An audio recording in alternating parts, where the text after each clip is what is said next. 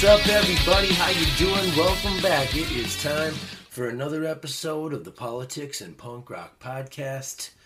I am Andrew for America. Today, people, I'm going to kind of read the news again. This episode is episode 61, entitled Moving Right Along. And the reason why I called today's show that is because I'm going to illustrate to you today, my fellow Americans, that everything I've been talking to you guys about as far as the big plan, the big club's big plan for world government and enslavement and whatever else. Maybe it's real, maybe it's not. I don't know. Maybe, pff, who knows, right? I'm just talking here. I'm just talking. But there's been some recent news that I have stumbled upon that I want to uh, go over today. So let's uh, start with this. This is my favorite one right here. I'm going to start with the best stuff first. the United States could default on national debt as soon as mid November. If you believe that. The federal government is on track to default on the national debt sometime in between the middle of October and the middle of November without action to raise the debt ceiling. Ha ha. There's the phrase that pays. According to an analysis released Friday. The Bipartisan Policy Center, a centrist think tank that closely tracks the debt limit, said the Treasury Department will likely run out of ways to keep the U.S. solvent sometime after the start of the fiscal year. BPC, the Bipartisan Policy Center, originally projected the so called X date, quote unquote, to occur as soon as the beginning of October, but slightly delayed and narrowed that window after an unexpectedly strong summer surge in federal revenues BPC experts warned that a potential slowdown and deepening uncertainty driven by rising COVID-19 cases could sh- cases could shift that window sooner, bringing the US closer to an unprecedented default on the national debt. Very interesting how they said deepening uncertainty driven by rising COVID-19 cases. Another key word. It's unclear what the next month or two is going to bring in federal revenues, and that can make a, di- a big difference in terms of the timing, said Shai Akabas, Director of Economic Policy for BPC. But what's also clear is that they don't have much more time than the end of the fiscal year. The debt ceiling is a legal limit on how much the federal government can owe while it pays bills already approved by the President and Congress. Raising, suspending, or reimposing the debt ceiling does not change the level of the national debt or control future spending, but rather gives the Treasury more room to borrow and pay off previous obligations. You know, I find that part of this article very interesting because that's exactly what President Obama said when they asked him about what happens when you raise the debt ceiling. And he says, well, uh, pretty much verbatim. Uh, raising, suspending, or reimposing the debt ceiling does not change the level of the national debt or control future spending, but rather gives the Treasury more room to borrow and pay off previous obligations. A two year suspension of the debt ceiling expired August 1st, and the Treasury Department has since used a range of extraordinary measures, quote unquote. That's code for printing money to prevent the U.S. from breaching the debt limit, as it has during many previous standoffs. But while the federal government has never allowed the U.S. to default on its debt, a deep partisan stalemate and alarming uncertainty about the economy have posed significant obstacles to a deal. Republicans have refused to support an increase to the debt ceiling debt limit rather unless democrats agree to spending cuts and debt reduction measures arguing that the party in control of the House, Senate, and White House can do it on their own without GOP support. And pff, the fact that neither side budges people goes right back to what I was talking about, uh, I think, in the Chomsky episode, when I said, you know, there's incentive to not reach across the aisle. And the powers that be don't want us to be reaching across the aisle. They don't want us to be cooperative. They don't want that. They want this perpetual state of emergency, this perpetual state of war, so that can so that they can 1984 the future generations of this country right into socialist dictatorship oblivion.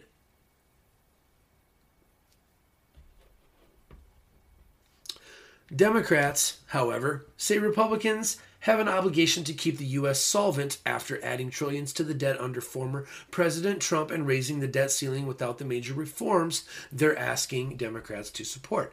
They're talking past each other now rather than talking to each other, which is not a great sign when you're only a month away from a potential X date, and that dynamic obviously has to change if we want to see a resolution. And that's the whole point. Mr. Akabas is saying pretty much that they don't want to see a resolution. If Congress allows the U.S. to default on its debt for the first time in history, the implications could be disastrous. Oh, yeah. Oh, yeah. And part of our debt is owned by China, and there's, I'm going to get to it later, but there's a big uh, I forget what it is, something in the financial institution of China that they say may fail pretty soon, and there's a lot of speculation about how, how that's going to affect the global markets. So that's scary because in in that situation could lie a road to war. And I'm not saying that that's what's going to happen, but if the best predictor of future behavior is past behavior behavior. I'm just saying. The us dollar and trillions of dollars in treasury sec- securities rather and Treasury securities underpin the global financial system and are considered among the safest global assets thanks to the size, strength, and resilience of the American economy. But any potential breach of the full faith and credit of the United States could have catastrophic consequences. uh, we've talked about this stuff before on the show. Treasury Secretary Janet Yellen warned in a Wednesday letter to lawmakers that treading too close to a default would, quote, likely cause irreparable damage to the U.S. economy and global financial markets. At a time when American families, communities, and businesses are still suffering from the effects of the ongoing global pandemic, it would be particularly irresponsible to put the full faith and credit of the United States at risk, she continued. Akabas largely agreed, saying the impact of a default would be somewhere between messy and catastrophic. oh man, I am not feeling too enthused or excited about the future of the American dollar, people. Democratic leaders have not laid out their plans for raising the debt ceiling yet, but have ruled out including a hike or suspension in the sprawling infrastructure, social services, and climate bill they plan to pass through budget reconciliation. While Democrats could theoretically raise the debt ceiling without GOP votes through reconciliation, the package may not be ready by the time the X date arrives. It'll be interesting to find out if that was by design. Instead, Democrats are likely to attach debt ceiling hike to another must pass piece of legislation, such as a measure to avert a government shutdown and force Republicans to support it or potentially shoulder the blame for catastrophe. It's obviously tied up in all the politics that are going on right now on the Hill, and from my perspective, it makes Halloween this year even more dangerous and spooky. Oh my God pathetic, said Bill Hoagland, a senior vice president of the Bipartisan Policy Center who spent more than 30 years in various federal budget and management roles. And clearly, the only thing he did in those various federal budget and management roles for 30 years is come up with terrible dad joke one liners trying to alleviate the pressure and the alarm that this news should bring a logical, rational mind. We're getting close, people. The plan is moving right along. The BPC has tracked the debt ceiling and X date since 2011 using models developed in part by Federal Reserve Chair Jerome Powell, who was a visiting scholar at BPC before former President Obama nominated him to a seat on the central bank's board of governors. Hmm. That revolving door keeps on spinning, spinning, spinning into the future. Sing it, come on. That revolving door keeps on spinning into the future. oh boy. Social Security is pro- projected to be insolvent a year earlier than previously forecasted. A, Social Security Administration office in New York City last year, the pandemic exacerbated a decline in government revenues. Social Security Administration office in New York City uh, let's see, said that the financial outlook for Social Security is eroding more quickly than previously expected as the coronavirus pandemic has drained government revenues and put additional strain on one of the nation's most important social safety net programs. you mean that Ponzi scheme you guys have been running? The overall finances for the Medicare, however, are expected to hold steady, though the health program is still forecast to face financial pressure in the coming years. Yeah, Medicare will probably always be there in some form. Annual government reports released on Tuesday on the solvency of the programs underscored the questions about their long term viability at a time when a wave of baby boomers are retiring and the economy faces ongoing uncertainty. As variants of the coronavirus surge, the allegedly. The United States economy already faces soaring federal debt levels in the coming decades. But both Democrats and Republicans have been wary of making significant structural reforms to the popular programs. Having strong Social Security and Medicare programs is essential in order to ensure a secure retirement for all Americans, especially for our most vulnerable populations, said Treasury Secretary Janet Yellen.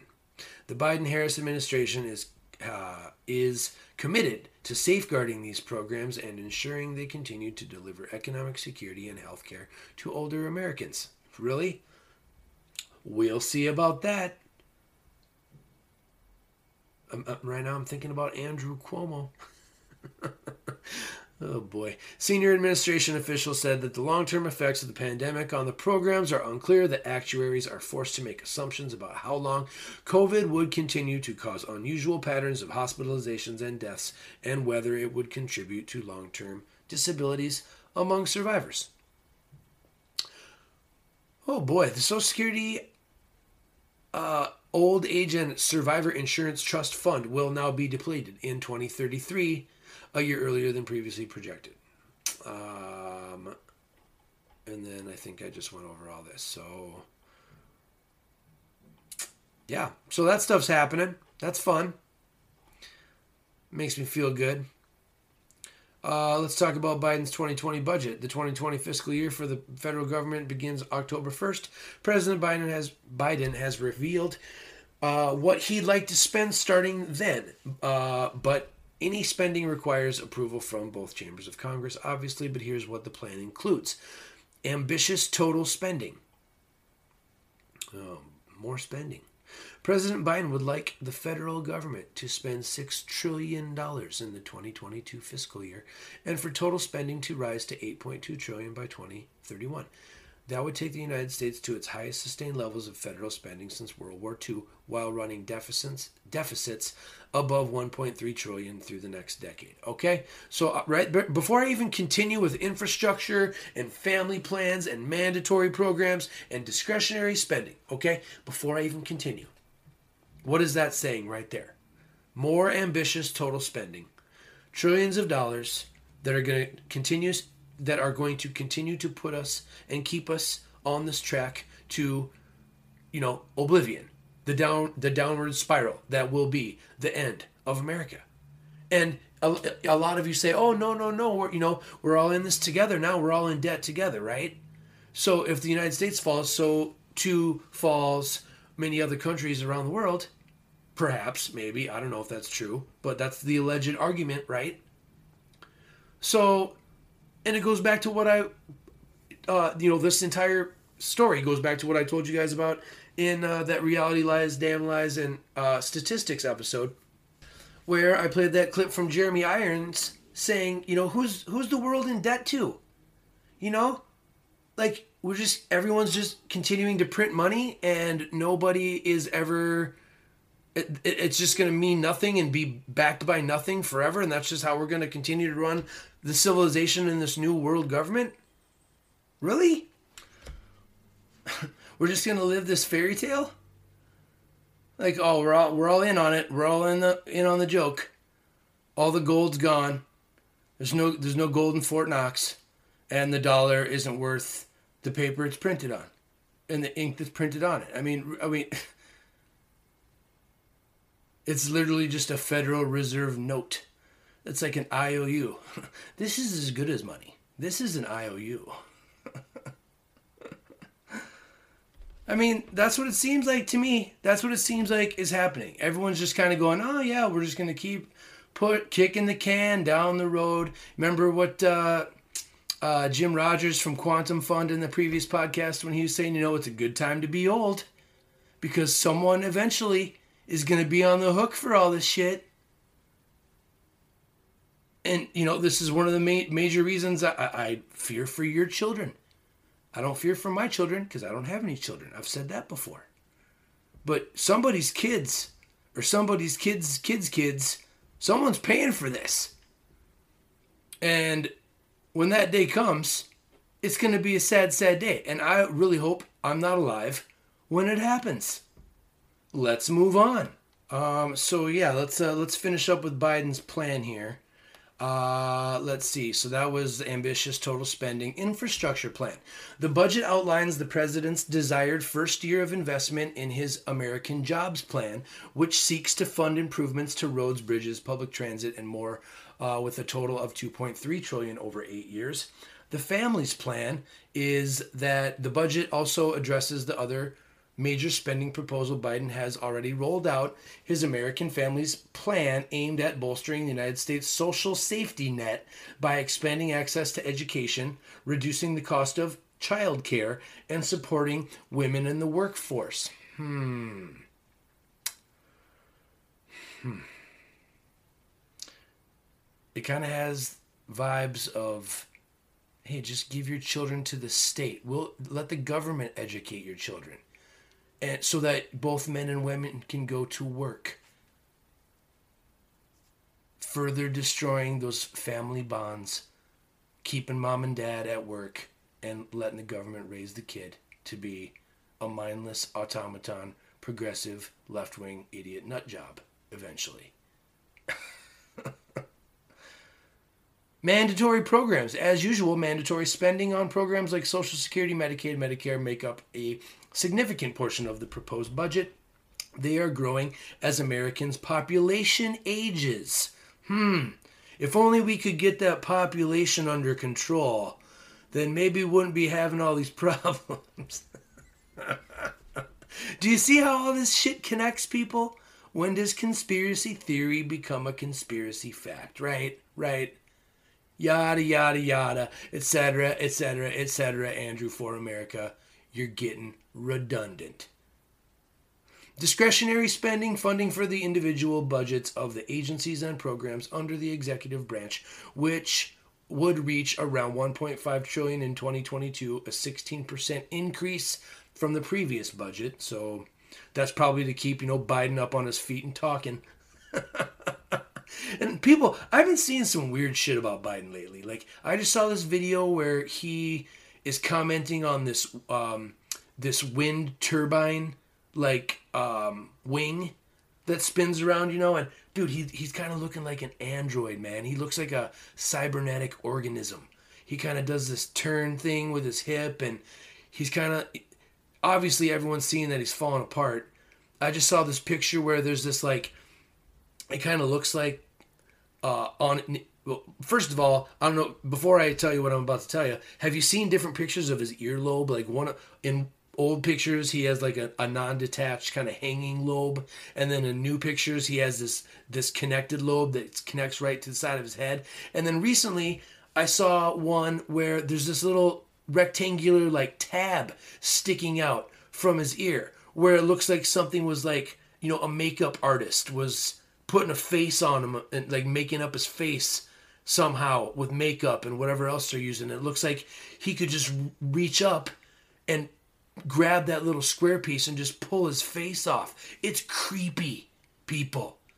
Go look very, very closely at Joe Biden's face and his mannerisms right now. It's creepy. And obviously, this is a, a tinfoil hat wearing batshit crazy conspiracy nut job idea that I have. This is this is probably the craziest you'll ever hear me actually be on this podcast, and I'm really just joking, clearly. But man, I don't know. It just creeps me out. Like, what if Joe Biden's got like a doppelganger android? Maybe maybe they have AI technology that's progressed to that point right now, and they're testing it. They're testing it with the president of the United States because if if they can make the American people believe that the president of the United States is actually an organism that isn't the actual president of the United States, then boy, they can pull the wool over everybody's eyes, can't they? As if they aren't already doing so. I digress. I'm just saying. There's weird shit going on with Biden's ears, cheeks, face, eyebrows, mannerisms. Go watch. You be the judge. You be the judge. Okay, so uh, here we go. This is pretty funny. How Biden is going to pay for all this. The president would largely fund his agenda by raising taxes on corporations and high earners, which would begin to shrink budget deficits in the 2030s. Oh, really? Because, you know, why, why so far in the future? Why is it going to take so long? I don't know.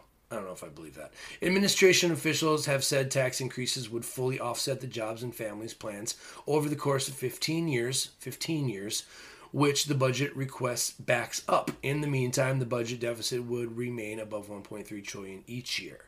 The actuaries declined to make any estimates on the effect of Aduhelm, a very expensive Alzheimer's treatment that has recently that was recently approved by the FDA the report said that officials are waiting for Medicare to issue guidance on how the drug will be covered before making any calculations. The drug could represent tens of billions of dollars in spending each year. Wow. Just to solve Alzheimer's, huh? That's that's interesting and curious, don't you think? Uh, maybe Biden's trying to live forever. him and Bezos. I wonder if him and Bezos are having meetings. Hey, man, let, let's let's become immortal gods and live forever and rule the universe. Democrats in Congress are considering a host of changes to the Medicare program, such as adding new benefits, including coverage for dental, hearing, and vision. Uh, Medicare Trust Fund solvency is an incredibly important, long-standing issue, and we are committed to working. They're committed. They're committed, people. They're committed to working with Congress to continue building a vibrant, equitable, and sustainable Medicare program. They are committed. they are committed to committing to the commitment of committing to you people that they are going to be committed to their goal.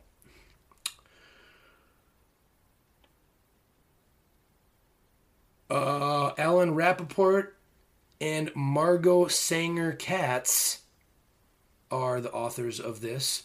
Alan Rappeport is an economic policy reporter based in Washington. He covers the Treasury Department and writes about taxes, trade, and fiscal matters. He previously worked for the Financial Times and The Economist.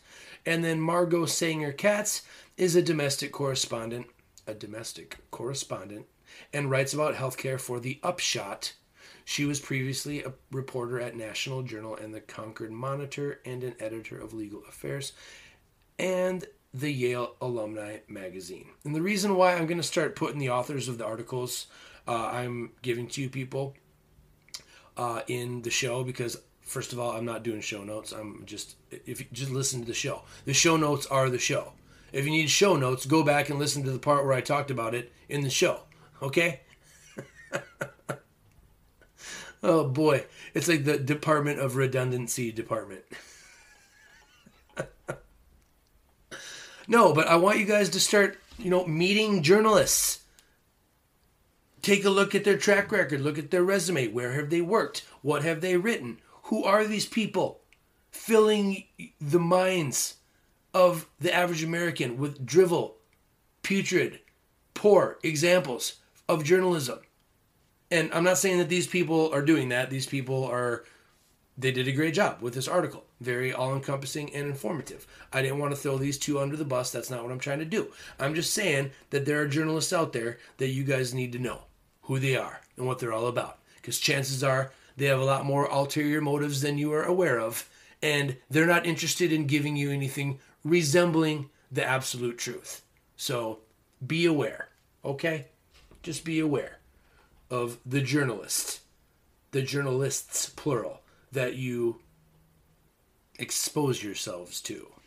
That's all I'm saying.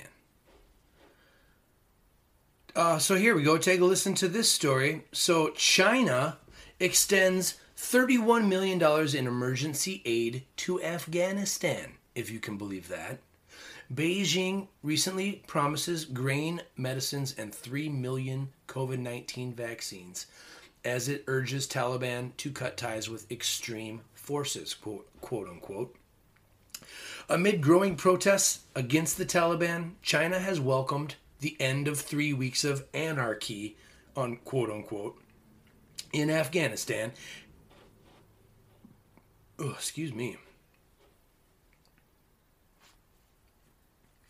Adding it attaches great importance to the formation of the new interim government and the appointment of new officials. So that sounds like China wants to have a say in what's going on in Afghanistan now. They're trying to extend a bit of an olive branch to the Taliban. Very strategic.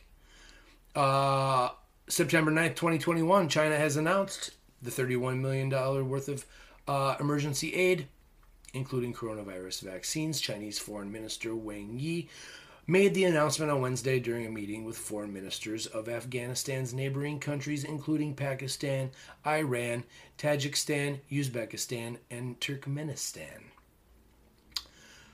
Uh, the Taliban must allow departures from Afghanistan, says uh, Blinken, who was recently questioned uh, in Congress and got ripped to shreds.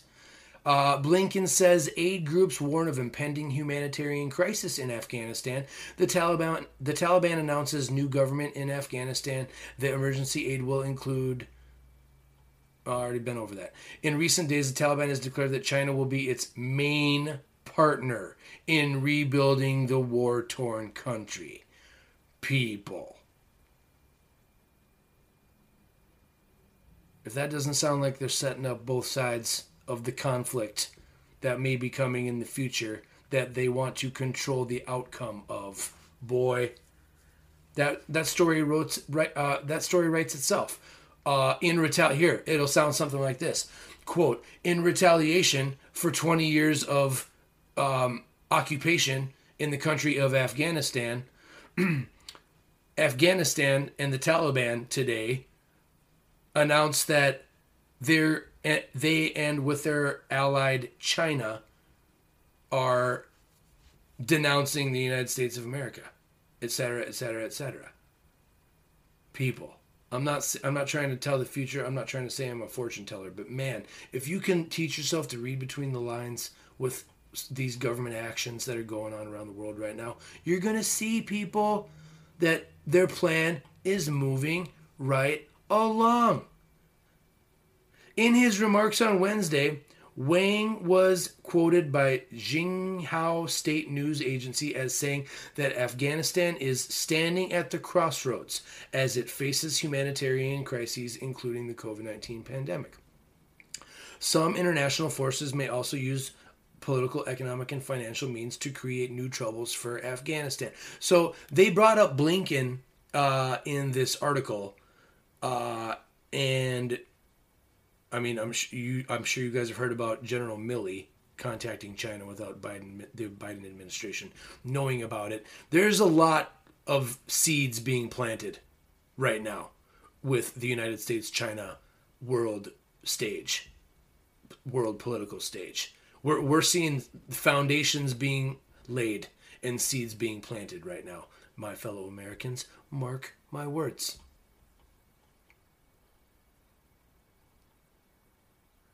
At a virtual meeting, Wang also said that the U.S. and its allies were duty bound to help Afghanistan follow the withdrawal. Following the withdrawal of the American troops, the common view of the international community, the international community, is that the end of military intervention by the United States and its allies allies should be the beginning of them assuming their responsibilities.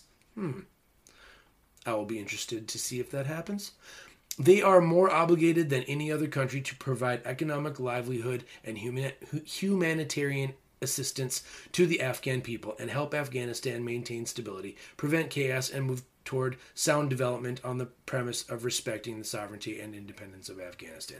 That's a joke. The reason why that's a joke, whoever this guy is from China, is because you know exactly what the Taliban plans to do, and that is going to be the epitome of my and probably everybody's definition of what a quote humanitarian crisis unquote is going to look like. It, it does. It, it makes me feel really weird that we left Afghanistan in the way that we did because it causes a lot of problems for us on the world stage. And we're starting to see that. And we're going to probably see more of it as long as you got this android robot, senile nut job, idiot, progressive author of the crime bill, most authoritarian corporatist president and politician in American history, Joe Biden, at the helm. And I'm not a big fan of Trump either, but boy, you do a cost benefit analysis, and Trump is clearly the lesser of two evils in this situation. That's just my opinion. I'm not saying Trump did a great job at all. At all. Ugh. So that's happening. Okay. So so far we've been over the debt and the apparent reality that it's not sustain- sustainable, and we've all known that for a long time. So we got to ra- raise the debt ceiling in the you know fallout of COVID nineteen pandemic. Oh boy, it's like history just repeating itself. Create a problem, and then offer the new politician and the new party as the solution and it's just this time it's going to be on a way way way grander scale. And i don't know. You're right. I mean I, i'm just blowing smoke. I don't have the facts and evidence really to back up those claims. I'm just you know speaking from my own point of view based on what i have learned and read throughout the course of my life. I don't know. I really wish it wasn't this way. But it just seems like this is the way it is this is the way the world is going the plan is moving right along. Let's, you and I, move on. Uh, let's talk about education and universities. Uh, a while ago, uh, there were a couple gentlemen. Uh, I think they were on the Joe Rogan podcast. They were on a bunch of different podcasts. I forget the guys' names. I know one of the guys' last name is uh, Boghossian and I think it's his name is Peter Boghossian and some other guy uh, that were that were made themselves famous for submitting false, not based in reality, with zero facts and evidence, uh, papers in the universities to be peer reviewed, um, and they were published and peer reviewed, and it turned out that they had these universities had to retract all of it and and lose some face over the whole situation because these guys purpose they, they went public and said no we did this on purpose to prove a point. And the point that we were trying to prove is that the the search for absolute truth and the the desire to want to know reality and you know the the purity of th- what the university is supposed to represent. You know, in my Chomsky episode, I, I talked, you know, he talked about, you know, he spent his entire life in a research lab. And, you know, there's no profit motive there. And that's the way that we should all run our, our lives and blah, blah, blah. Well, you know what? You guys actually have a responsibility. Universities have a responsibility to not become factories for indoctrination and peddling, you know, shilling drivel, just like the mainstream media. And that's what the, university, the universities got caught doing. And this happened a few years back. I could, you know, go find that episode of Joe Rogan if you guys want. I forget what it's called, but I'm sure if you look it up on the internet, you uh, on the internet you can find it.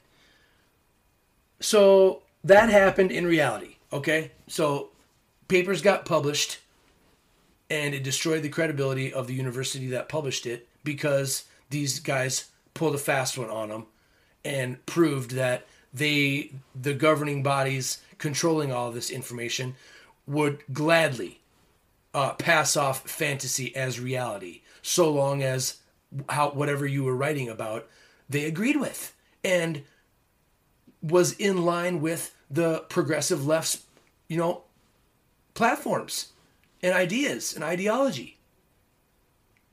It's sick. It makes me sick. It's gross. So fast forward uh, to present day.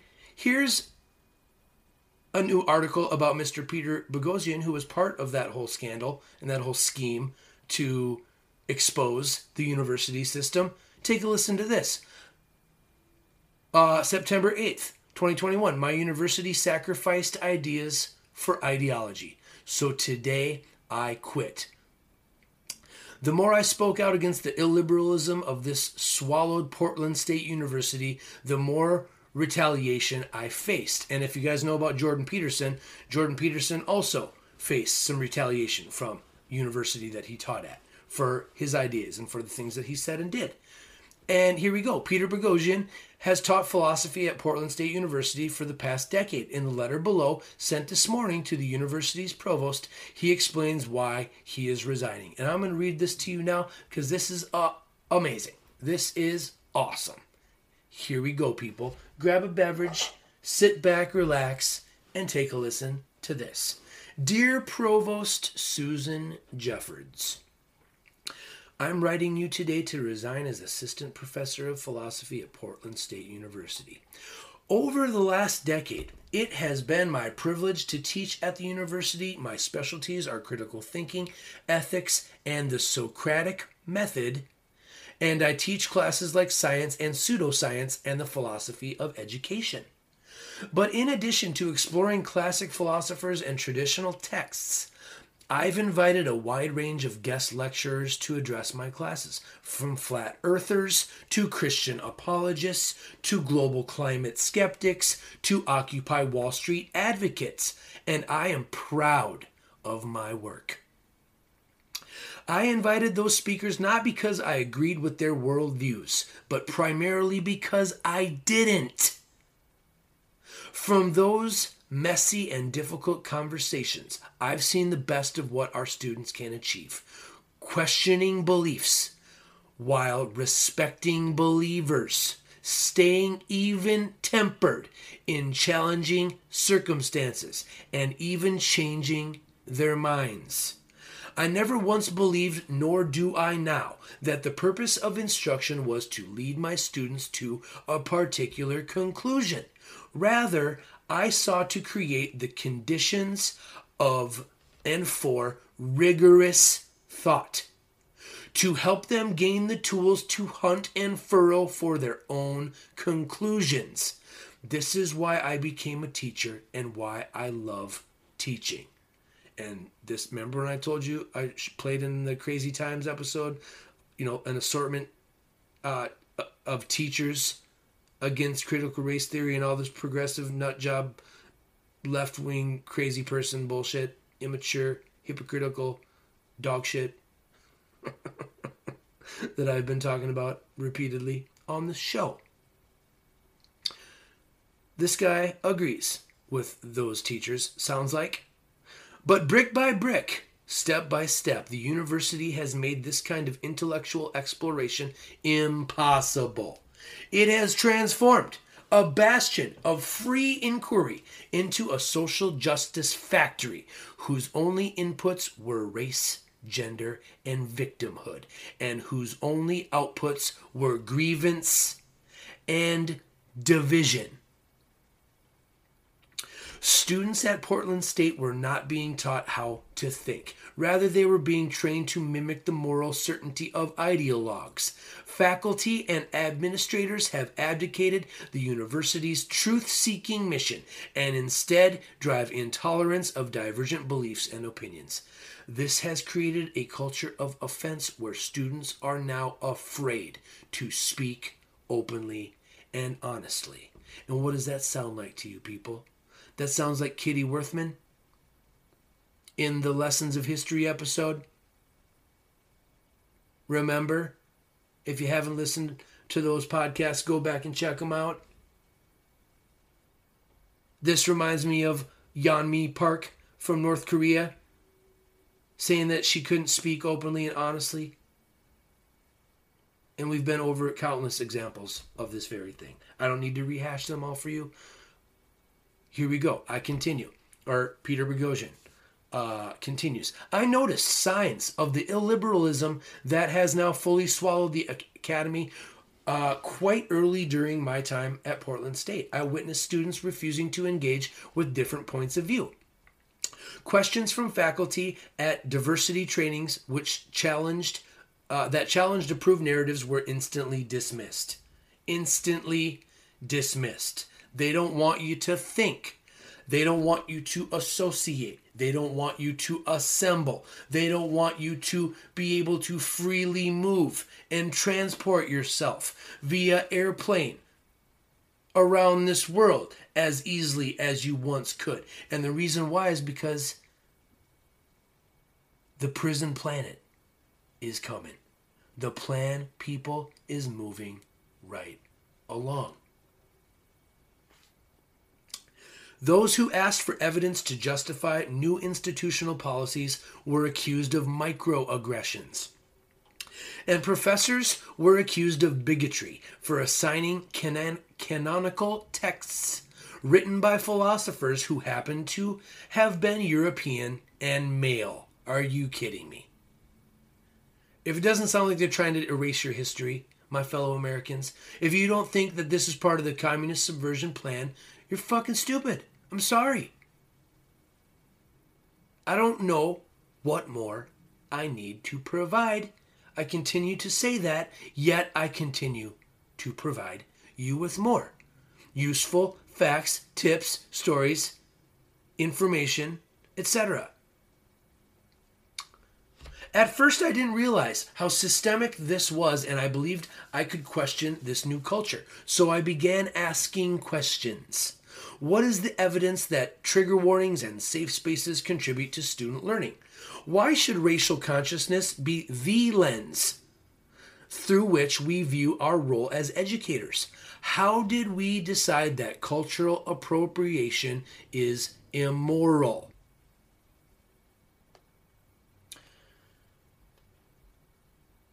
Unlike my colleagues, I ask these questions out loud and in public. I decided to study the new values that were engulfing Portland State and so many other educational institutions. Values that sound wonderful, like diversity, equity, and inclusion, but might actually be just the opposite. The opposite. The more I read the primary source material produced by critical theorists, the more I suspected that their conclusions reflected the postulates of an ideology, not insights based on evidence.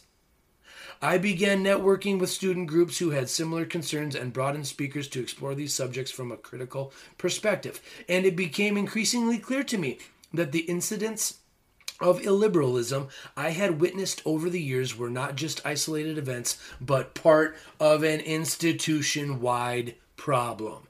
The more I spoke out about these issues, the more retaliation I faced. And who did he face retaliation from, my fellow Americans? Was it the tolerant progressive left. Early in the 2016 2017 academic year, a former student complained about me, and the university initiated a Title IX investigation. A Title IX investigation uh, are part of a federal law designed to protect people from discrimination based on sex and education programs or activities that receive federal financial assistance. Doesn't every student receive federal financial assistance, basically? My accuser, a white male, made a slew of baseless accusations against me, which university confidentiality rules unfortunately prohibit me from discussing any further. What I can share is that students of mine who were interviewed during the process told me that the investigator asked them if they knew anything about me beating my wife and children. Character assassination. That's what the progressive left does. That's what they and their media tried to do to Donald J. Trump for his entire presidency. Whether you like Trump or not, that's the facts, people. And you want proof? Go look at the mainstream media coverage of Biden and compare it side by side with the coverage of Trump. I rest my case. Your Honor, the, pro- the prosecution has no further questions. uh, so, with Title IX investigations, there's no due process. So, I didn't have access to the particular accusations, the ability to confront my accuser, and I had no opportunity to defend myself. Finally, the results of the investigation were revealed in December 2017. Here are the last two sentences of the report Global Diversity and Inclusion finds there is insufficient evidence that Boghossian violated PSU's prohibited discrimination and harassment policy. Global Diversity and Inclusion recommends he receive coaching. Oh, so now we're, we're going to re educate you. We're going to change the programming. Like, we've heard from various sources in the past. It's all programming, right? Not only was there no apology for the false accusations, but the investigator also told me that in the future I was not allowed to render my opinion about protected classes or teach in such a way that my opinion about protected classes should be known. A bizarre conclusion to absurd charges. Universities can enforce ideological conformity just through the threat of these investigations. Bam. There it is. There it is. That's the plan. They want to be able to do this for the rest of their existence. It's all part of the plan that's moving right along. I eventually became convinced that corrupted bodies of scholarship were responsible for justifying radical departures from the traditional role of liberal arts schools and basic civility on campus. There was no I'm sorry, there was an urgent need to demonstrate that morally fashionable papers, no matter how absurd, could be published. I believed then that if I exposed the theoretical flaws of this body of literature, the progressive everything movements literature is what he's talking about. I could help the university community avoid building edifices on such shaky ground.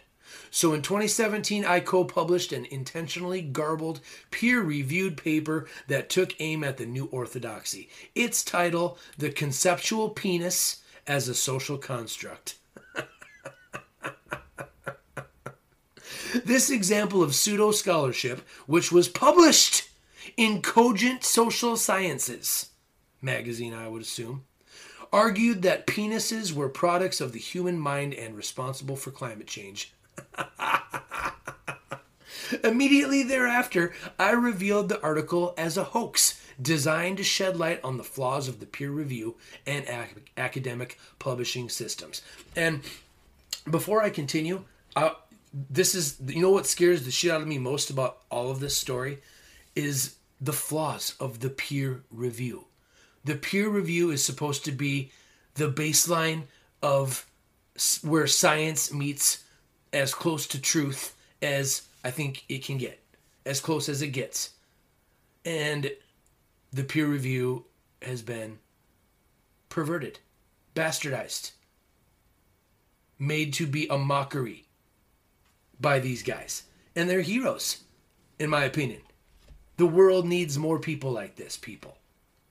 hey, people, the world needs more people like these people. Okay? Shortly thereafter, swastikas in the bathroom with my name under them began appearing in two bathrooms near the philosophy department. These little petulant idiot kids are probably the ones doing that shit. That's not in the letter. Ah, uh, that's just me. They also occasionally showed up on my office door, in one instance accompanied by a bag of feces. Our university remained silent. When it acted, it was against me, not the perpetrators. This is this is what's happening in your world right now. On college campuses. You really want to send your kids to college, my fellow Americans, anymore? uh, one of my best friends, him and his wife, they decided to homeschool their kids, and they're they're they're lucky to be able to do that. Not everybody can do that.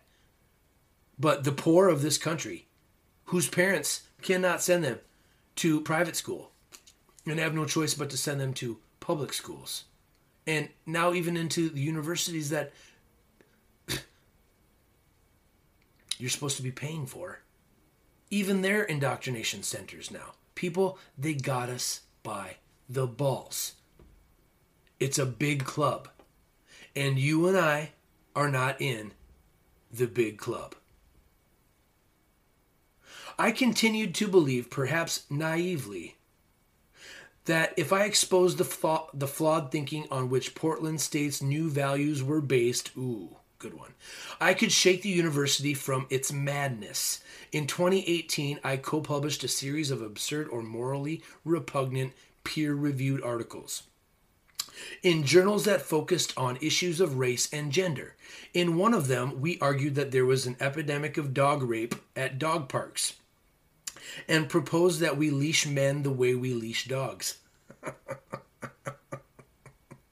Our purpose was to show that certain kinds of scholarship are based not in finding truth but on advancing social grievances. This worldview is not scientific and it is not rigorous. Administrators and faculty were so angered by the papers that they published an anonymous piece in the student paper and Portland State filed formal charges against me. Their accusation research misconduct. That's hilarious. Based on the absurd premise that the journal editors who accepted our intentionally deranged articles were human subjects, quote unquote, I was found guilty of not receiving approval to experiment on human subjects. Can you believe that, people? This isn't fantasy. This is real life, people. This is real life. Meanwhile, ideological intolerance continued to grow at Portland State. In March 2018, a tenured professor disrupted a public discussion I was holding with author Christina Hoff Sommers and evolutionary biologist Bret Weinstein and Heather Heying.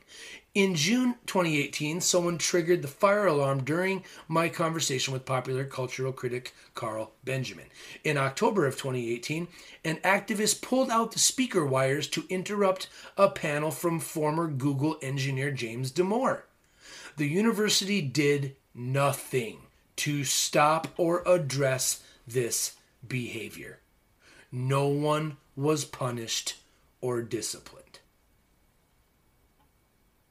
For me, the years that followed were marked by continued harassment. I'd find flyers around campus of me with a Pinocchio nose. I was spit on and threatened by passerbys while walking to class. I was informed by students that my colleagues were telling them to avoid my classes, and of course, I was subjected to more investigation. I wish I could say that what I am describing hasn't taken a personal toll, but it has taken exactly the toll it was intended to an increasingly intolerable working life and without the protection of tenure. This isn't about me. This is about the kind of institutions we want and the values we choose. Amen. Every idea that has advanced human freedom has always and without fail been initially initially condemned and Schopenhauer would agree with that. As individuals, We often seem incapable of remembering this lesson. But that is exactly what our institutions are for to remind us that the freedom to question is our fundamental right. Educational institutions should remind us that that right is also our duty. Portland University has failed in fulfilling this duty. In doing so, it has failed not only its students, but the public that supports it. While I am grateful for the opportunity to have taught at Portland State for over a decade, it has become clear to me that this institution is no place for people who intend to think freely and explore ideas. This is not the outcome I wanted, but I feel morally obligated to make this choice. For 10 years, I have taught my students the importance of living by your principles. One of mine is to defend our system of liberal education from those who seek to destroy it. Who would I be if I didn't? Sincerely, Peter Boghossian. Peter Boghossian, sir, I applaud you. I applaud your courage. I applaud the turmoil that you had to endure in order to p- proceed with your felt moral obligation, with your felt duty to do what's right and what's moral in this world. And it's a shame more of you, my fellow Americans, don't follow in his footsteps. Uh, Thucydides, Thucydides, Thucydides. I don't know how to pronounce this guy's name. He was a Greek or a Roman philosopher or some, you know what? Fuck, now I gotta go look up who this guy is. But Thucydides once said, The society that separates its scholars from its warriors will have its thinking done by cowards and its fighting by fools. And I don't know how to pronounce this dude's name, uh, but he is he was an Athenian historian and general. His history of the Peloponnesian War recounts the 5th century BC war between Sparta and Athens until the year 411 BC. Uh, Thucydides has been dubbed the father of scientific history by those who accept his claims to have applied strict standards of impartiality and evidence gathering and analysis of cause and effect without reverence to intervention by the deities, as outlined in his introduction to his work. He also has been called the father of the school of political realism, which views the political behavior of individuals and the subsequent outcomes of relations between states as ultimately mediated by and constructed upon the emotions of fear and self interest. Very interesting. His text is still studied at universities and military colleges worldwide. Well, I don't know. I don't know, maybe military colleges, but how about regular American colleges? Huh? I mean, what is happening, people? I got to figure out how to pronounce this guy's name. Here, there's a little thing I just looked up. I'm going to figure it out. How do I pronounce uh, Thucydides pronunciation? Here we go. Let's take a look. Thucydides. Thucydides? Thucydides. Oh my god, I feel like a fucking idiot. what a dumbass. That's a fun one to say. Uh, let's move on. Um, I recently also heard that part of Joe Biden's plan for education, since we're on the topic, uh, I think he plans on extending school to be 17 years. 17 years of school between, um, you know, kindergarten and, I don't know, 17th grade. I don't know if that's true, but I heard that somewhere. I mean, man, what is happening, people? I'm, I'm telling you, I'm scared for your kids. I don't know if I'm bringing kids into this world, not in the United States of America right now. I feel like we're on the precipice of the beginning of the end. It's getting crazy out there. You know what else is starting to scare the shit out of me? Australia. Have you guys been paying attention to what's going on in Australia? Oh boy. It is the police state incarnate. Their people are getting their asses whooped. I don't even know if they're just trying to break up a protest or if they're just like marching through neighborhoods now. Making sure people are following the COVID protocols under the guise of whatever. So I'm going to get into that in a minute. But here's another weird thing that happened recently that I have got to talk about. And so here we go. I'm going to play you a clip of something that recently happened. Joe Biden recently had a super awkward press conference thing to where he was standing at the podium and he had Boris Johnson of the United Kingdom of England on one side and the Prime Minister Morrison from Australia on the other side on a TV screen and they gave kind of a press conference about this new partnership deal that they just announced. And think about it. So China is going to help Afghanistan in support of the Taliban. Uh, now that the United States has pulled out of their forever 20 year war there, seemingly seemed like we were there forever and no one knows why. And now we're going to partner with Australia and the United Kingdom. Does it not seem like battle sides are being drawn right here? Is this preparation for World War III? I don't know. You be the judge. Here we go.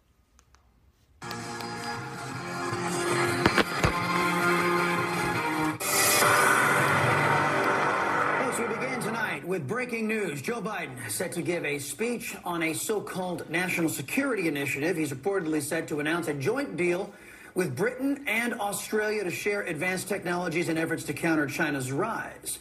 This will allegedly allow for the three countries to share artificial intelligence, cyber, and long-range strike capabilities.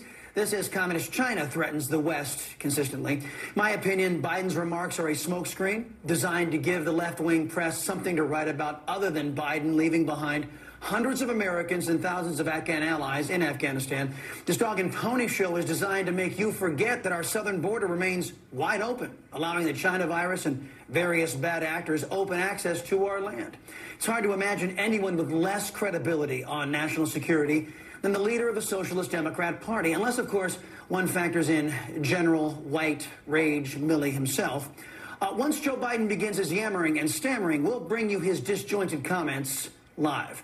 Meanwhile, let's bring in our panel, chairman of Stand Up America U.S. Foundation and retired U.S. Army Major General Paul Vallely, along with, well, wait a minute, hold on. Here comes Mr. Biden, folks. Stick with us. I'm very pleased to join two great friends of freedom and of Australia, Prime Minister Johnson and President Biden. Today, we join our nations in a next generation partnership built on a strong foundation of proven trust. We have always seen the world through a similar lens. We've always believed in a world that favours freedom, that respects human dignity, the rule of law, the independence of sovereign states, and the peaceful fellowship of nations. And while we've always looked to each other to do what we believe is right, we have never left at each other. Always together, never alone. Our world is becoming more complex, especially here in our region the Indo Pacific. This affects us all. The future of the Indo Pacific will impact all our futures. To meet these challenges, to help deliver the security and stability our region needs, we must now take our partnership to a new level. A partnership that seeks to engage, not to exclude, to contribute, not take, and to enable and empower, not to control or coerce. And so, friends, AUKUS is born a new enhanced trilateral security partnership between Australia, the United Kingdom, and the United States. AUKUS, a partnership where our technology, our scientists, our industry, Our defence forces are all working together to deliver a safer and more secure region that ultimately benefits all. AUKUS will also enhance our contribution to our growing network of partnerships in the Indo-Pacific region. ANZUS, our ASEAN friends, our bilateral strategic partners, the Quad, Five Eyes countries, and of course our dear Pacific family. The first major initiative of AUKUS will be to deliver a nuclear-powered submarine fleet for Australia. Over the next 18 months, we will work together to seek to determine the best way forward to achieve this. This will include an intense examination of what we need to do to exercise our nuclear stewardship responsibilities here in Australia. We intend to build these submarines in Adelaide, Australia, in close cooperation with the United Kingdom and the United States. But let me be clear Australia is not seeking to acquire nuclear weapons or establish a civil nuclear capability. And we will continue to meet all our nuclear non proliferation obligations. Australia has a long history of defence cooperation with the United States and the United Kingdom. For more than a century, we have stood together for the cause of peace and freedom, motivated by the beliefs we share, sustained by the bonds of friendship we have forged, enabled by the sacrifice of those who have gone before us, and inspired by our shared hope for those who will follow us. And so today, friends, we recommit ourselves to this cause and a new AUKUS vision.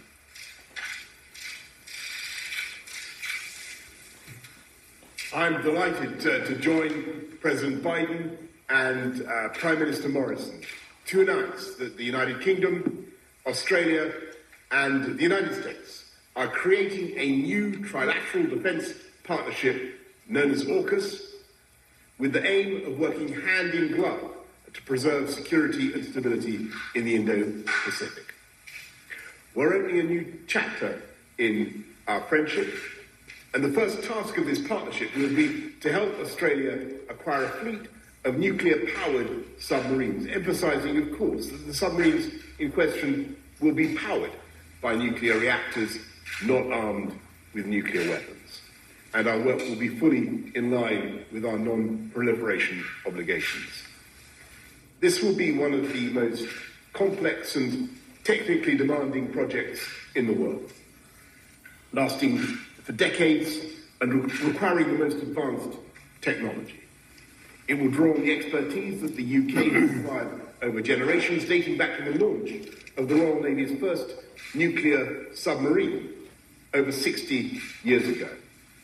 And together with the other opportunities from AUKUS, creating hundreds of highly skilled jobs across the United Kingdom, including in Scotland, the north of England, and the Midlands, taking forward this government's driving purpose of levelling up across the whole country.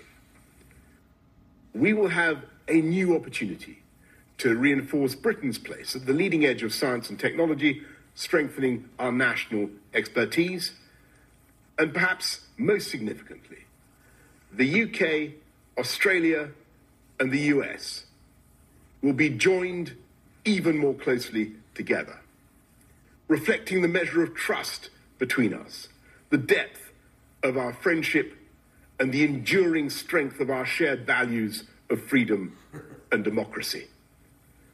Only a handful of countries possess nuclear powered submarines. And it is a momentous decision for any nation to acquire this formidable capability, and perhaps equally momentous for any other state to come to its aid. But Australia is one of our oldest friends, a kindred nation, and a fellow democracy and a natural partner in this enterprise. now the UK will embark on this project alongside our allies, making the world safer and generating jobs across our United Kingdom. Thank you. Over to you, Mr. President. Thank you, Boris. And, I want to thank uh, that fellow down under. Thank you very much, pal. Appreciate it, Mr. Prime Minister. I, uh, I'm honored today to be joined by two of America's closest allies, Australia and the United Kingdom, to launch a new phase of the trilateral security cooperation among our countries. As Prime Minister Morrison and Prime Minister Johnson said, I want to thank you for this partnership, your vision as we embark together on this strategic mission. Although Australia, the UK, and US partnership, AUKUS, it sounds strange in all these acronyms, but it's, it's a good one. AUKUS, our nations will update and enhance our shared ability to take on the threats of the 21st century, just as we did in the 20th century, together. Our nations and our brave fighting forces have stood shoulder to shoulder for literally more than 100 years. Through the trench fighting in World War I, the island hopping in World War II during the frigid winters in Korea, and the scorching heat of the Persian Gulf.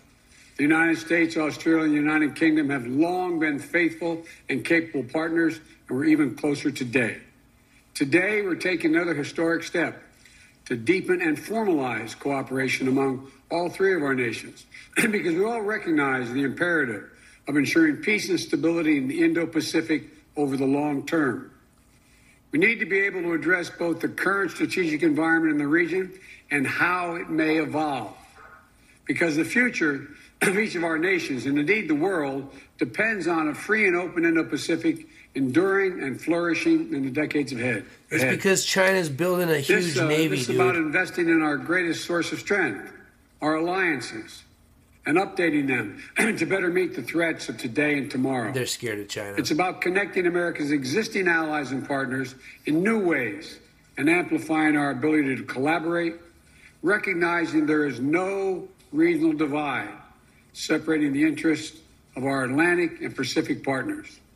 Indeed, this effort reflects the broader trend of key European countries playing an extremely important role in the Indo Pacific. France, in particular, already has substantial Indo Pacific presence and is a key partner and ally in strengthening the security and prosperity of the region. The United States looks forward to working closely with France and other key countries as we go forward. And finally, this initiative is about making sure that each of us has a modern capability, the most modern capabilities we need to maneuver and defend against rapidly evolving threats. AUKUS will bring together our evolving sailors, threats. Our scientists, and our industries to maintain and expand our edge in military capabilities and critical technologies such as cyber, artificial intelligence, quantum technologies, and undersea domains. Now, as a key project under AUKUS, we are launching consultations with Australia's acquisition of conventionally armed nuclear powered submarines for its Navy, conventionally armed. I want to be exceedingly clear about this. We're not talking about nuclear armed submarines.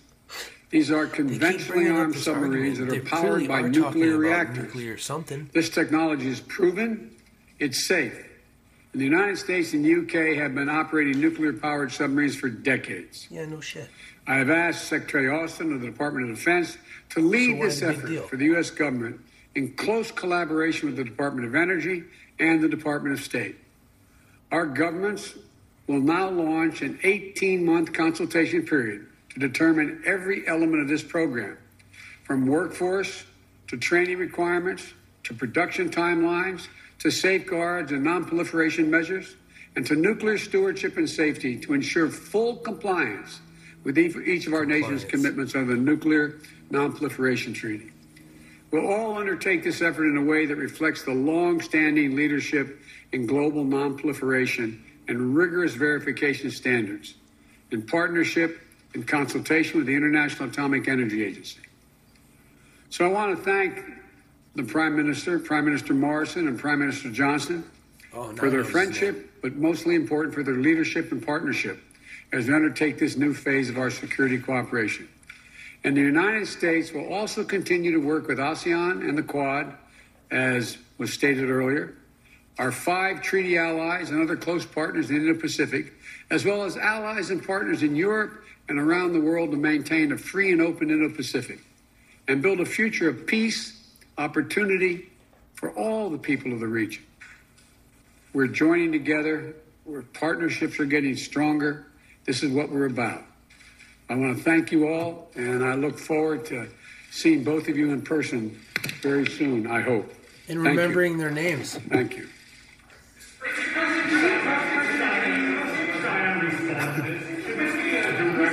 well, uh, press conference that was it started out well. Uh, the other countries, uh, the British Prime Minister Scott Morrison, the uh, yeah Scott Morrison, that's his name, Mr. President, the Australian Prime Minister Scott Morrison. oh boy. It is a crazy, sad state of affairs we are in. And people, there is nothing in the middle of Australia. It's all desert and aborigines. You don't think they're going to put some missile silos out there to defend themselves from the rising Chinese threat, the rapidly accelerating threat, or whatever he just got done telling you? Boy, people, you should probably start paying attention to some of this stuff. Let's talk about Mr. Prime Minister Morrison's home country, Australia, for a sec. Shall we? Have you been paying attention to this? A radical plan to crack down on social media abuse is being considered by the federal government. For more, Nine's Oliver Haig joins us live in Adelaide. Ollie, how will it work? Lila, good morning. Essentially, it will work the same as a passport. Australians forced to submit 100 points of identification, like their driver's license or passport, when using social media accounts like Facebook and Twitter. Now, police would have access to those social media accounts, and it's all part of a crackdown on online abuse. Now, users could be liable for defamation suits or even criminal prosecution, and it's all part of a plan hoping to deter people from engaging in bad behaviour. Now, the recommendation recommendations were handed down by a federal parliamentary inquiry. They're reforms that are being considered by the Morrison government, with the chairman saying there is merit to remove to remove uh, the veil of being anonymous. Layla? so what you're trying to tell me is that privacy is going away and vaccine passports are real in Australia and they're going to come and take control of your social media sites if you pose a threat. Right now, there's people protesting in the streets. There's police in riot gear. It's it's like 1984 Brave New World Orwellian police state dystopian nightmare come to life. And speaking of gaffs from our gaff master President Biden, take a listen to this gaff in the Australian news recently. Here we go. This is very much. Will exposure sites be put back in place, especially with reopening and people going back to pubs and stuff? Because our exposure sites still, will they be put back in place to be listed once we are reopening? Because they're not at the moment. Um, we will be looking at what contact tracing looks like in the New World Order. And yes, it will be pubs and clubs and other things if we have a positive case there. Our response may be differently, different if we know that people are fully vaccinated. So we're working through a number of those um, issues, but we will have to reflect and learn. Cool, cool, cool. Yeah, yeah, got it. Sweet. Uh, uh, what was that you said? Uh, can can you say that again? Exactly how you just said it one more time for me? I'd really appreciate it. Thanks. That, but this is very much will exposure sites be put back in place, especially with reopening and people going back to pubs and stuff? Because our exposure sites still, will they be put back in place to be listed once we are reopening? Because they're not at the moment. Um, we will be looking at what contact tracing looks like in the New World Order. And yes, it will uh, be pubs and clubs and other things if we have a positive case there. Our response may be differently, different if we know that people are fully vaccinated. So we're working through a number of those um, issues, but we will have to reflect and learn. We're working through a, a lot of those issues, and we're going to have to reflect and learn here in the New World Order, she says. Really? You don't say. The New World Order, huh? Hmm. Uh, who briefed you before you gave this uh, public comment? Can I can I speak to your manager? Excuse me, miss. Can I, can I speak to your manager? Who told you uh, to give that public comment, uh, I'd like to talk to him. uh, and if you want to get really creeped out, check this shit out. This is Lori Lightfoot, I think is her name, mayor of Chicago.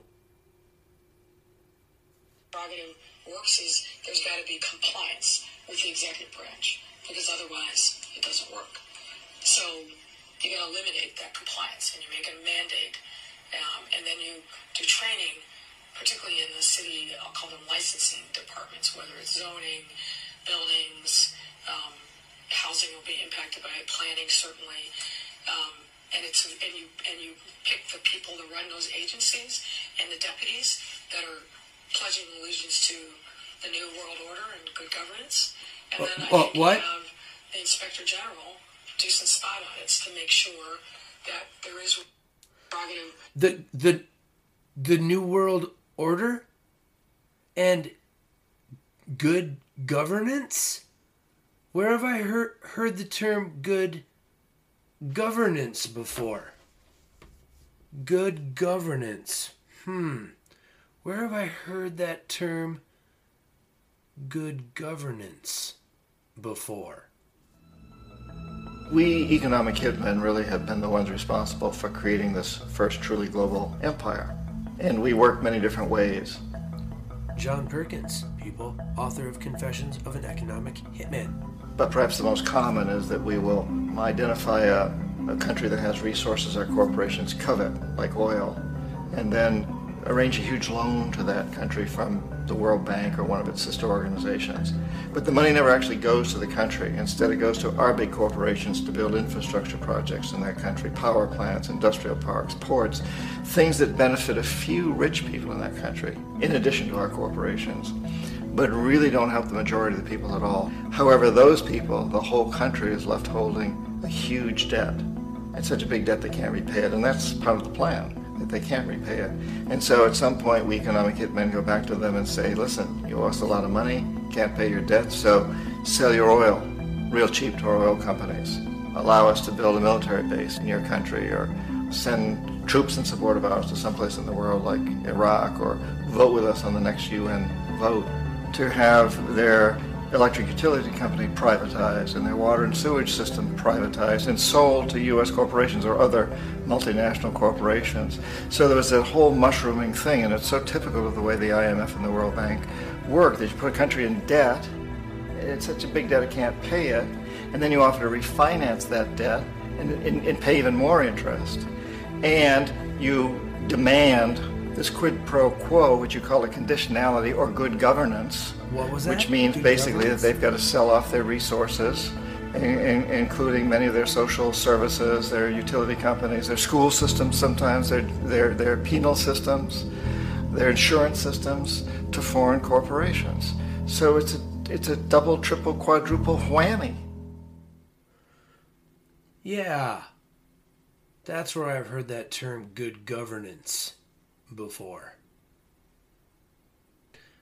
You know, there's there's just a few too many new world order good governance Freudian slips I've been hearing from people in positions of power around this world as of late.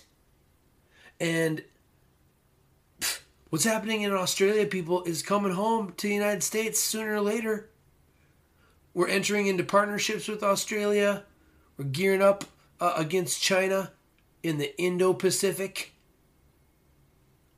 Meanwhile, you know, the economic hitmen of the world are going around the world trying to get people into, you know, good governance agreements. Now Lori Lightfoot's talking about it. So clearly the same people are getting briefed by the same people, is what it seems like. There's clearly a plan that a lot of people know about, but they're not really coming out and just saying it. They're kind of beating around the bush, dancing around it. You know, we're partnering partnering with our partners and we're having meetings and we're meeting about having meetings about our commitment to doing what's right and carrying on the legacy of the blah blah blah blah blah blah blah, right? All the all the all the reality gets just buried in jargon and rhetoric. But I mean, let's keep talking about Australia for a sec. Listen to this clip.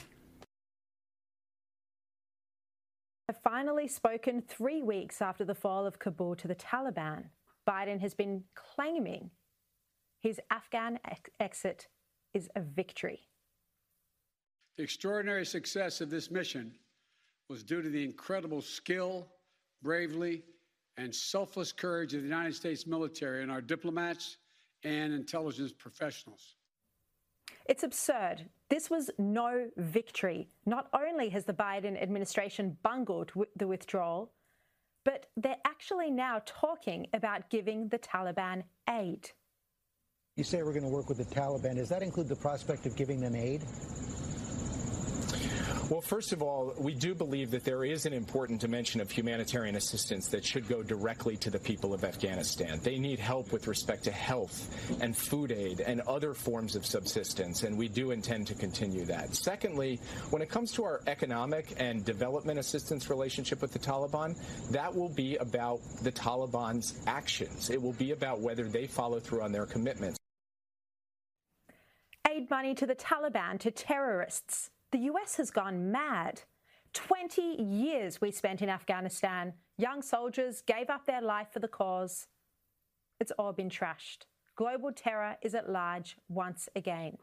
And as we come up to the 20th anniversary of 9 11 in just a week's time, instead of us looking back from a position of safety and security, suddenly Islamic terror is re energized. I spoke about these issues with Secretary of State Mike Pompeo's former senior policy advisor, his right hand woman, Mary Kissel.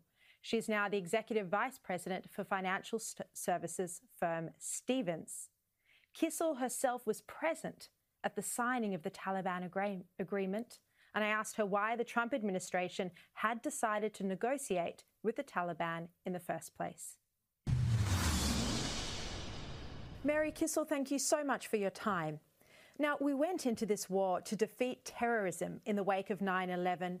How concerned are you now that Afghanistan may become a terror stronghold once again, with both Taliban and ISIS K putting us all at risk? Uh, well, the short answer is deeply concerned, Sharri. The Taliban is a terrorist organization.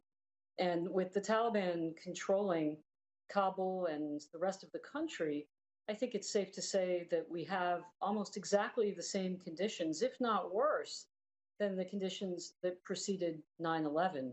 Add on top of that, that you have other terrorist organizations, for instance, ISIS, um, and you have state actors like the Islamic Republic of Iran, which is harboring Al Qaeda's leadership, and you put that into the mix, um, plus the groups that are housed in Pakistan, and I think you have a very toxic brew.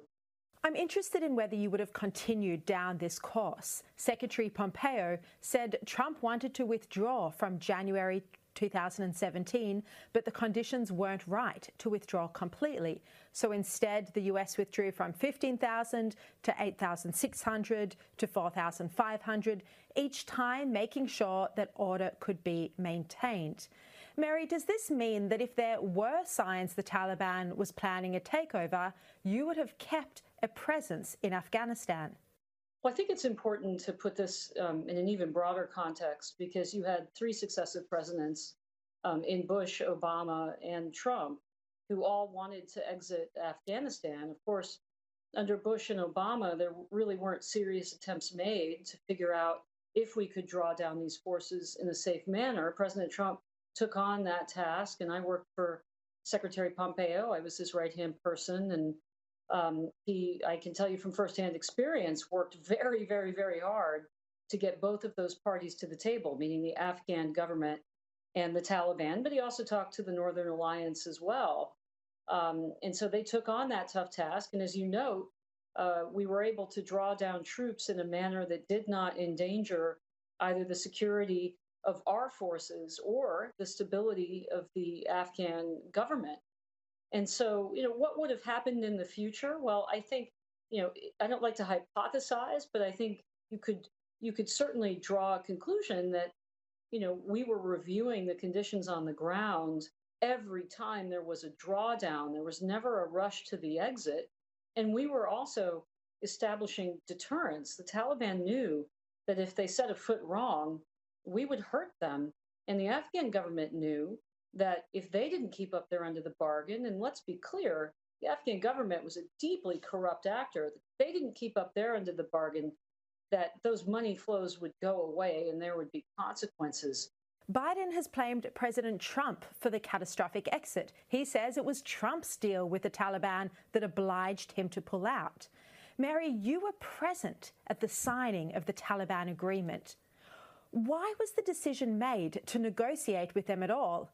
And what was it like being in the room with the Taliban when the, those negotiations were taking place? Well, let me let me unpack that a little bit. Remember, it wasn't just an agreement with the Taliban. On the same day that Secretary Pompeo was in Doha, the defense secretary was in Kabul signing an agreement with the Afghan government. And that's a point that I think um, should be reiterated. It's not getting a lot of mention in the press. Um, it was always made clear from the very beginning to both sides that if the terms of these agreements were not met, this was a conditions based set of arrangements, meaning that the United States would not pull out forces, would not withdraw if either side broke, the, broke, these, broke these conditions. And as a result, you had no Americans killed, um, in the last 13 months that the Trump administration was in, in office. No one in the Trump administration was under any illusions about the nature of the Taliban. They're terrorists, they're bad guys. We knew that.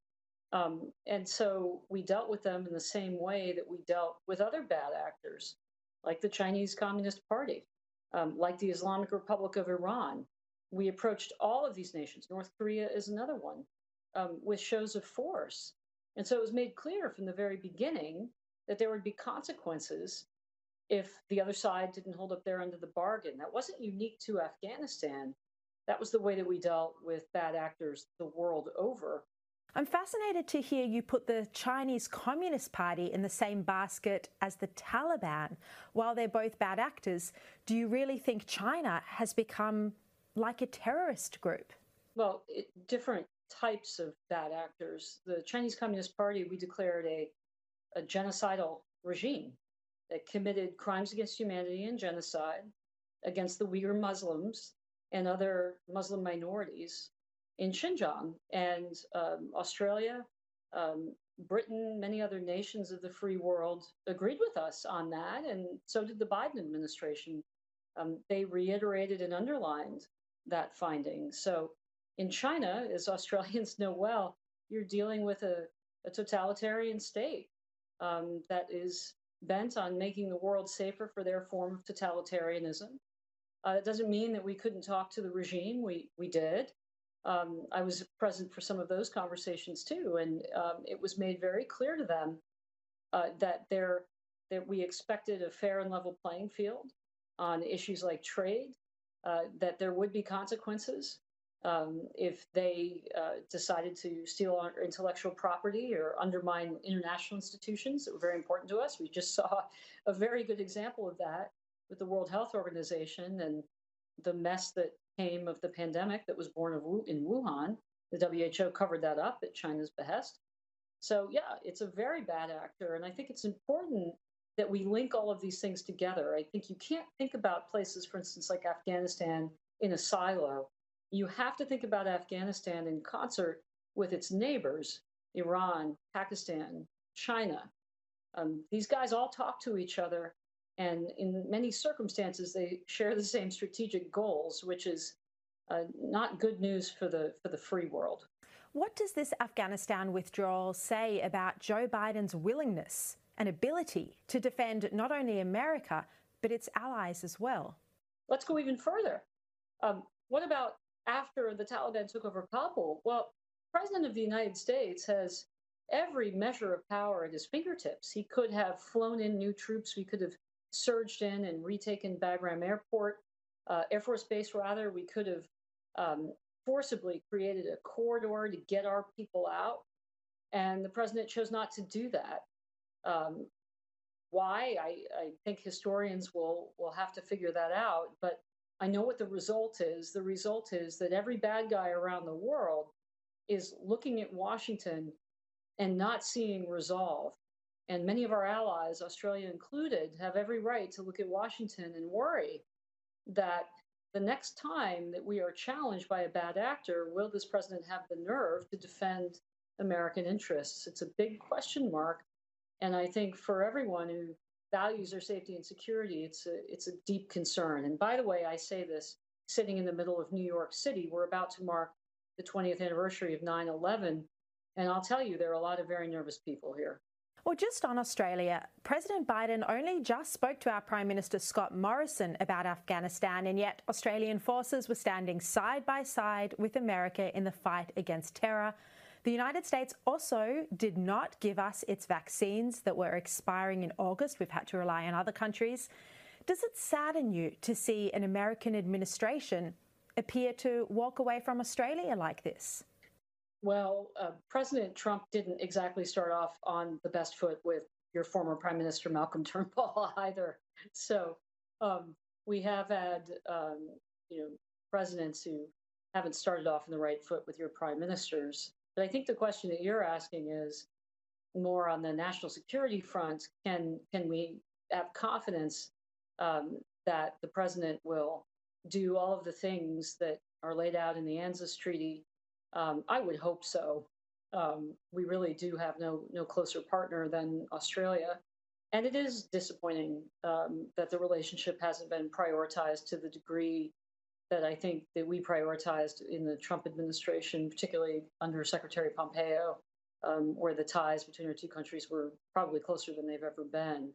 But I have hope. I'm, uh, you know, the, these situations don't last forever. We have elections. You have elections um, and and hopefully after this after this debacle, there are some people doing some real soul searching in Washington and you know prioritizing our our best friends because that's really the best way that I can put it. I mean, we are best friends. So yeah, if uh, you ever want to know how the rest of the world talks about the United States, uh, this is how uh, the Australian press talks about uh, or was talking about the United States with regard to how we left Afghanistan. And this woman's name is uh, Senior Advisor to Secretary of State Mary Kissel. And, you know, one of my questions when I was listening to her is, you know, doesn't making an, or no, I think she actually commented on this, doesn't making an agreement with the Taliban legitimize them? And isn't that what terrorist organizations want? And isn't that what we're like the last thing on earth you should do is legitimize a terrorist organization. It's like you're telling the world that they won. Who won the Afghanistan war? The Taliban won. I mean, it's just gross. It's like you just it's like we just left and gave up. Left people to die. It's like a hundred times worse than Benghazi. Where's the outrage? Where's the public disgust? my fellow Americans, it's coming. The surveillance police state is coming, and the plan is moving right along. So here's here's a little write up uh, I found about what exactly is actually going on in Australia, and what started all of this. Um, crackdowns and and what you know beatings public beatings of the people by the police forces or whatever so the New South Wales government in Australia sent a threat to the unvaccinated throughout Greater Sydney. The government announced that fully vaccinated Australians will begin getting some of their freedoms back once 70% of the population is vaccinated. But the hopeful promise came with a chilling threat. It's only for the people who are vaccinated. So you've been warned. If you're not vaccinated, come forward and get the vaccine. Otherwise, you won't be able to participate in the many freedoms that people have at 70% vaccination. New South Wales State Premier Gladys Berejiklian added, The Premier has laid out a path out of lockdown that begins with 70% of Australians in New South Wales being vaccinated, and more freedoms will be given as more Australians get vaccinated. At 80% full vaccination, more freedoms will become available, such as attending major events, international travel, and community sports. This plan keeps the deal, keeps the faith with the people of Australia and the people of New South Wales set out on the national plan. Prime Minister Scott Morrison told reporters this new roadmap has been proposed after large protests and petition drives began taking place throughout New South Wales against lockdowns, vaccine mandates, and vaccine passports. Okay, so that's going on there. And then I found an article talking about vaccine mandates. I know I can't get off the vaccine mandates topic, but I got to keep talking about it. What legal? Uh, what legal ground do governors have to push back on vaccine mandates? So here I'm going to read this little article to you real quick. The crux of the debate is where one's personal freedom lies in relation to the broader health and rights of the nation. A century ago, in 1905, the Supreme Court was asked a similar question and sided with the vaccine mandates. In 1905, at the height of a smallpox outbreak and at a time when infectious diseases were the number one killer in America, the court considered whether Cambridge, Massachusetts could force people to get vaccinated for it. There was intense and passionate resistance to these vaccine mandates, with some people going so far as to burn their arm with nitric acid to make it look like they had smallpox, which left a scar. A local pastor, Henning Jacobson, resisted, claiming and his son had bad reactions, claiming him and his son had bad reactions to earlier vaccines. Uh, they sued Cambridge and argued that compulsion to introduce disease into a health system is a violation of liberty, and that being forced to take the vaccine violated his 14th Amendment rights, which says that no state shall state deprive any person of life, liberty, or property. That was a relatively easy uh, no for the court. In a 7 to 2 ruling, Jacobson versus Massachusetts, it decided that jurisdictions do have the right to require people to get vaccinated. Back then, the government was much more forceful about it, knocking down people's doors to get them vaccinated. So, this actually happened in the United States, people. Justice John Marshall Harlan wrote uh, rather uh, presciently for today's pandemic that upon the principle of self-defense of paramount necessity a community has the right to protect itself against an epidemic of disease which threatens the safety of its members. He hit at this core idea among vaccine mandate skeptics that personal liberty must come above all else. Liberty he wrote is not an absolute right in each person to be in all times and in all circumstances wholly free from restraint. But even as the justices expounded on where the lines of civil liberty are drawn, they didn't make broader sweeping determinations about vaccine mandates. It was specific to this Cambridge case. An anti vaccination league, not just an anti vaccine mandate, got started up a few years after that writes Nicholas Mosvick of the National Constitution Center, and over the years, the Jacobson case got re-challenged and re-upheld. The Supreme Court was generally leaned to the side uh, generally leaned to the side of giving the government authority to protect public health. And I think this is this Jacobson case is what Laura Ingraham was talking about, the Jacobson case, and that clip I played for you in a previous podcast where she's talking talking to Dershowitz Can't believe Dershowitz still gets on TV. You sick Epstein Island pedophile fuck. Laws that restrict liberty rights need only be rationally related to any legitimate state interest, and the court continues to accept most any plausible reason as justification. Three scholars wrote, with the state of Massachusetts wrote in 2005, summarizing the court's various other rulings. The American Civil Liberties Union recently raised another Supreme Court case for people to say they won't get vaccinated on religious grounds. The 1944 case Prince versus Massachusetts, where the court decided a Jehovah's Witness could continue to employ her child on the street to sell literature. But the justices put boundaries on religious freedom, writing that the right to practice religion freely does not include liberty to expose the community or the child to communicable disease or the latter to ill health or death. So they can force you, people. It's a perfect storm. It's a perfect scapegoat. It's perfect. It is a perfectly orchestrated plan. Today, arguably more modern laws and institutions apply to vaccine mandates. The Labor Department's Occupational Safety and Health Administration handles workplace safety and it has the legal authority to mandate vaccines to keep workers safe, says Barbara McQuade, former U.S. Attorney on the Obama and Trump administrations and now at University of Michigan Law School.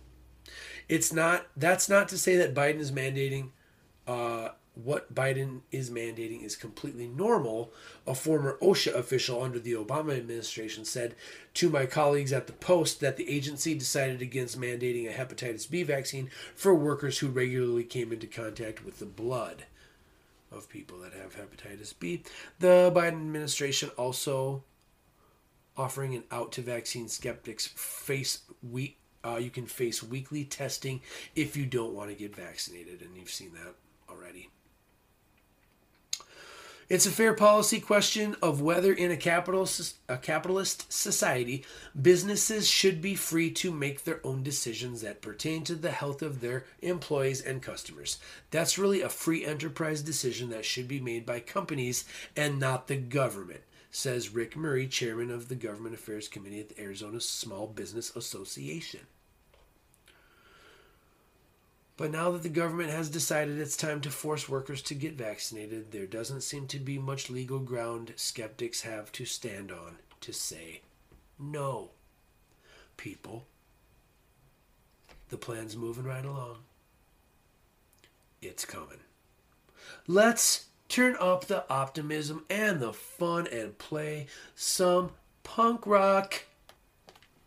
So, Face to Face just came out with a new album uh, called No Way Out But Through.